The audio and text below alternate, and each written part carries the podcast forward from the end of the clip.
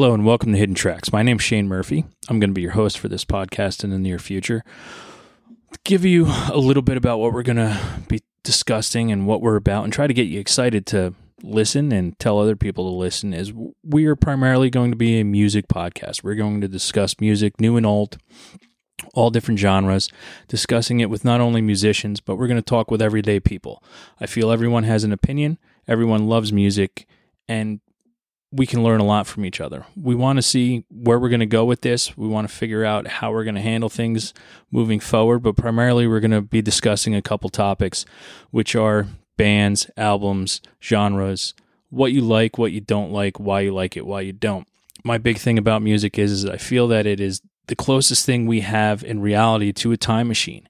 It is something that you can hear a song and it can transport you back directly to that moment when you heard that song, what you were thinking, how you were feeling. I also think it's a mood enhancer. Um, it contributes to your mood.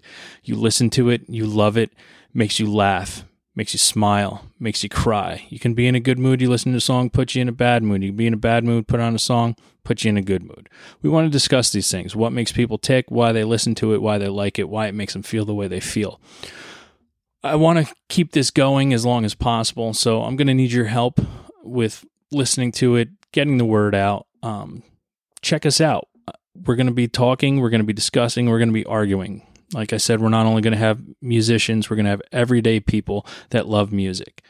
I always like to say, and I try to tell people, there's a reason why there's a radio in everyone's car because music touches us all. It all touches us differently. And what I want to do is I want to find out how it makes you feel.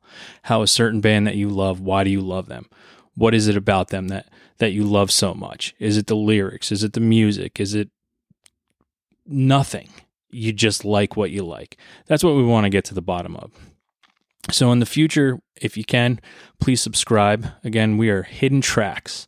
Um, get the name off of the old 90 CDs when all of a sudden there'd be a hidden track at the end. So we're hopefully we'll get a couple of those nuggets in here, uh, finding hidden tracks that are deep inside you and how we can find them, pull them out, and listen to them. So thanks a lot. Hope you enjoy what's coming in the future.